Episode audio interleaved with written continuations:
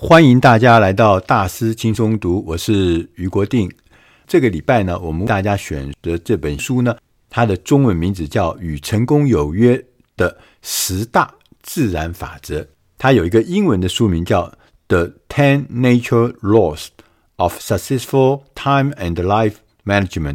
这本书的作者叫海伦 ·W· 史密斯，他也是富兰克林·科维。公司的共同创办人，大家都知道，这个富兰克林科维公司呢，就是啊、史蒂芬科维先生跟海伦史密斯他们共同创办的一家公司。那史蒂芬科维呢，在一九八九年的时候呢，他出版了《与成功有约》一本书。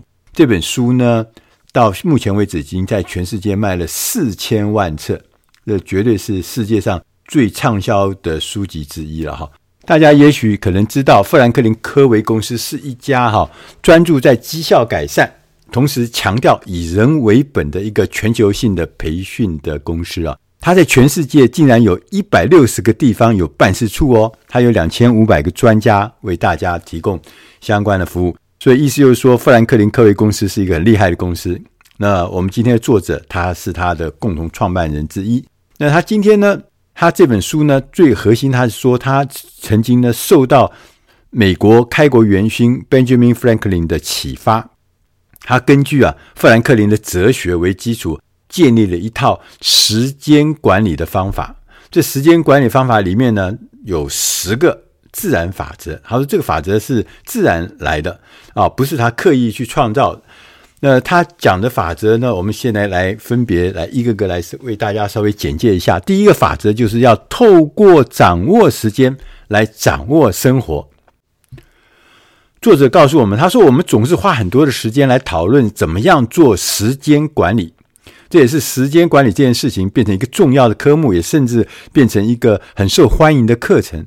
但是啊，他强调时间管理绝对绝对不是哈。绝对不是有效的完成工作，就告诉你怎么完成工作，不是这个，不是这个。他说，真正重要的呢，是你真心的觉得自己所做的事情很有价值、很有意义。否则呢，你再怎么认真、再怎么有效、再怎么努力的安排时间，做好时间管理，但是你也不会感受到成就感跟满足感。整个来讲，就是你就是做一个徒劳无功的事情。所以，所有的事情你必须要让自己内心觉得这件事情有价值、有意义，否则，要不然你就不是在外面空忙吗？那所以，在这边呢，作者就提供了一个思考的一个框架。他说，我们必须要先厘清我们每一个人的成就金字塔。它这个金字塔呢，分成一二三四四层，最下面这层是核心价值，从核心价值出发，然后你要订立自己的长期目标、中层目标，最后呢，从中层目标里面又发展出你的日常生活的。任务，这是层层相扣了。从核心价值到日常任务，如果我们设定的目标跟我们的核心价值是不一致的，即使啊我们做到很好的成绩，你也不会感到满意。因为呢，为什么？因为我们内心最深处最重视的事情跟我们的目标是不一致的，所以做出来的东西不是我要的。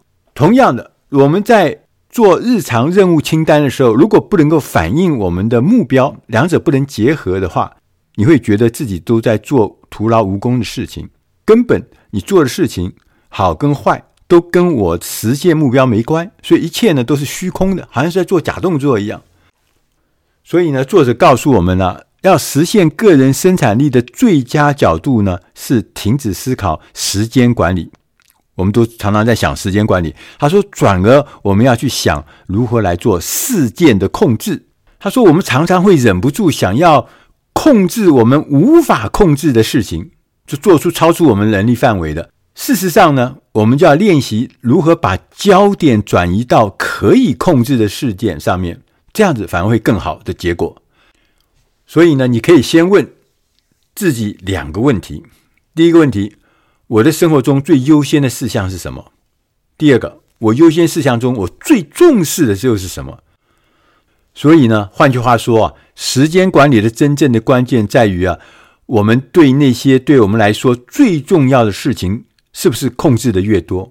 如果越多，你就越有成就感，你就会对自己更加的满意。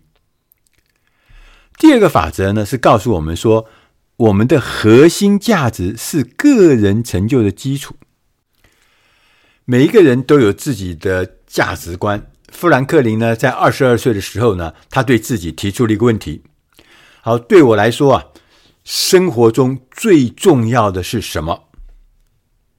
富兰克林后来呢，他得到了十三项美德啊，作为他待人处事的准则，包含譬如像自我节制啦、谨慎发言啦、井然有序啦、决心啦、节俭。然后他又把这些生活的项目呢，把它规划成几个周期。那每个周期是十三个礼拜，每个礼拜呢，贯彻一项美德。他不有十三项美德吗？让这些美德呢融入他的生活中。其实我们刚刚讲的《与成功有约》这本书，它其实用七个习惯来变成高效能人士。所以这个事情呢，事实上中外。或是古今其实是相通的，怎么样让我们的个人价值能够融入在我们的生活里面？第三个法则是，当你的日常活动反映你的核心价值时，你会体验到内心的平静。因为我们很多人都感觉到啊，我忙得不得了，但是你会发现，只是忙啊，但不一定有成效。为了避免忽视我们个人最重要的事情。所以我们一定要花时间呢，来按照重要性的顺序来组织我们的核心价值，把什么重要的放在前面，要先做，要花更多的时间来做。第四个法则是要达成任何重要的目标的时候，我们必须要离开自己的舒适圈。我们要实现呢，任何的目标，新的目标，都意味着我们必须要离开我们熟悉的环境。到达另外一个新的领域去进行冒险，这就是我们所谓的离开我们的熟悉的舒适圈。很多人不喜欢离开他的舒适圈，所以呢，甚至他就开始呢，从来不设定新的目标。那你如果没有设定目标，你永远也无法取得任何有意义的进展。所以，离开舒适圈是一件重要的事情，它也是我们迈向目标的行动的第一步。就是离开舒适圈。第五个法则是说，每天要做好计划，透过提升注意力来利用时间。我们可以尝试啊，每天花十分钟到十五分钟来建立一份有意义，而且按照先后顺序、优先顺后顺次序来排练的日常任务清单。这是一个非常重要的事情。而且呢，你还可以练习把每一个清单呢上的每一个项目哈。给一个代号，或者给一个数值，譬如说 A 是表示最重要、非做不可的，那你还可以分 A one、A two、A three。譬如说你把 B 列为 B 的，就表示次重要，是应该要做的，分成什么啊？B one、B two、B three。C 表示呢不重要，可以去做，但是呢不一定是要列为优先的，就是 C。当我们有了一份这个优先的这个次序的列表之后，我们就会发现。我们认定的最重要的工作，如果我们没有排在优先处理的，你就不可能会感受到真正的满意或者是快乐。所以，这个优先列表非常非常重要。那有了时间管理的概念之后呢，作者呢，他又进一步提供了一个工具，叫做现实模型工具。他用这个工具呢，来消除想法和行为之间的落差。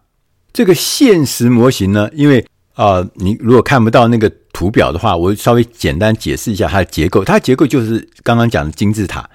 那只是刚刚的那个成就的金字塔呢，它是分成四层，从核心价值为底座，然后往上依序是长期目标、中程目标跟日常任务。但是呢，我们这个现实模型呢，它还多加了一个金字塔的下层，加了一个需求，就是需求。之后有了需求之后，才会产生核心价值，有了核心价值，才能产生长期目标、中程目标跟日常生活。但是在这个金字塔的另外一边呢，他又提出了一个概念，就是说，我们从需求之出发，核心价值呢是我们的信仰之窗，你相信什么，就是核心价值。然后呢，目标、中程目标、长期目标呢是我们的规则。最后呢，日常任务就变成我们的行为。当我们从需求到行为之后呢，最后会产生结果，就这么简单。所以呢，这套这个现实模型的工具是要为我们解决我们常犯的一个通病啊、包含我在内，我也常做，就是我们说一套做一套。我们说到这一套，但是我们都做不到。对，我们做的事情跟我们是有很大的差别的，说的跟做的是有很大的差别。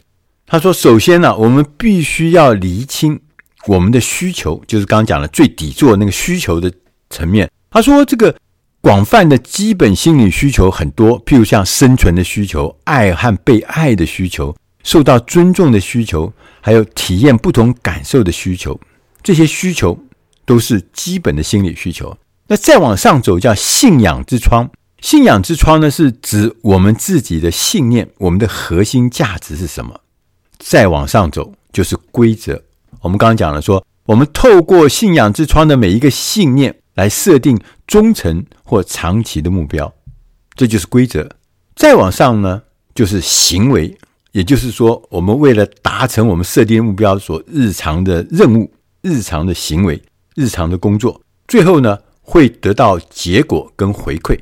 那结果呢，就是说我们行为最后的最终的结果要符合我们的需求，最原始的需求。如果回馈，我们看做完了结果了，我们就开始回馈，我们就想啊，如果这个得到的回馈是正面的，那就是因为符合我们的需要，符合我们的需求，所以这是正面的。但是如果我们这个最后的结果跟我们的需求是不符合的，这就是所谓的负面的回馈。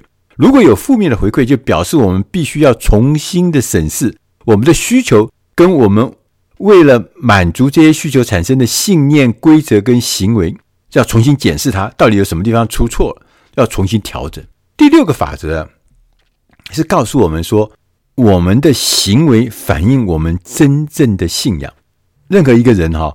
他的信仰跟他的核心价值和他的行为之间是有明显的联系。如果一个人的行为没有反映他宣称的信仰的时候，就是言不由衷啦，这就表示了其实他在内心里面是隐藏了一些矛盾的信仰，就是他这个行为跟信仰之间不配合嘛。第七个法则是告诉我们，信念与现实相符。如果这样子的话，我们的需求就会得到满足。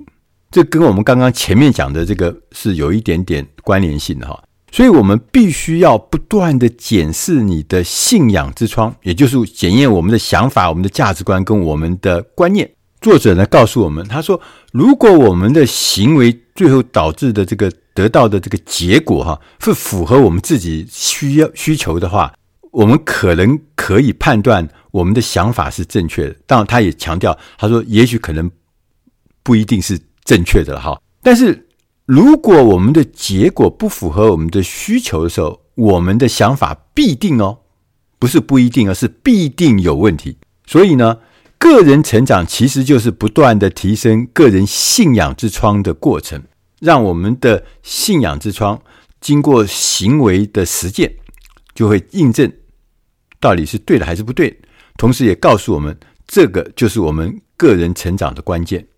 第八个法则是透过改变不正确的信念来克服负面的行为。负面的行为哈，通常会在什么时候发生呢？譬如说，我们试图啊用不正确的信念来满足个人的需要。譬如我们看到有的人酗酒啊，有的人这个吸毒啊，你会觉得很奇怪，他怎么会做这些负面的行为？而且更重要是，他们还改不过来嘞。那作者的意思就告诉我们，他说你要。克服这些负面行为，唯一的方法是要改变不正确的信念。你要用很快的方法得到身心上的舒服，所以你用吸毒的方法来做。譬如说，你要得到心情上的一些疏解，你就很快的用喝酒的方法来得到疏解。那这些都是不正确的信念，所以要克服这个负面行为呢，就是刚刚讲的，要改变基本信念，这是很重要。他说，改变基本信念之后，自然而然呢，就会改变你的行为。他说：“每一个人呢、都有四个基本的人类的需求。我们呢，每一天呢，就会把我们自己认为能够满足需求的信念放在那个信仰之窗里面。他说，唯一的问题呢，是我们是否能够有足够的成熟和自信，可以把那扇窗拿下来，看看那些信念，我们放上去的信念是不是正确的，并且改变那些没有用的信念，甚至是错误的信念。第九个法则是告诉我们，一个人的自尊最终必须发自内心。每一个人呢、都是独一无二的，你绝对不会跟旁边人一模一样，哪怕是你是兄弟也好。真正的成功是来自于忠于你内心独特的个性特质。我们的内心深处会告诉我们，我们真正想要的是什么。最终呢，能让你觉得内心平静的成就感和幸福感，不会强调，不会是别人告诉你什么是好东西，只有我们自己才能决定什么是对我们真正重要的。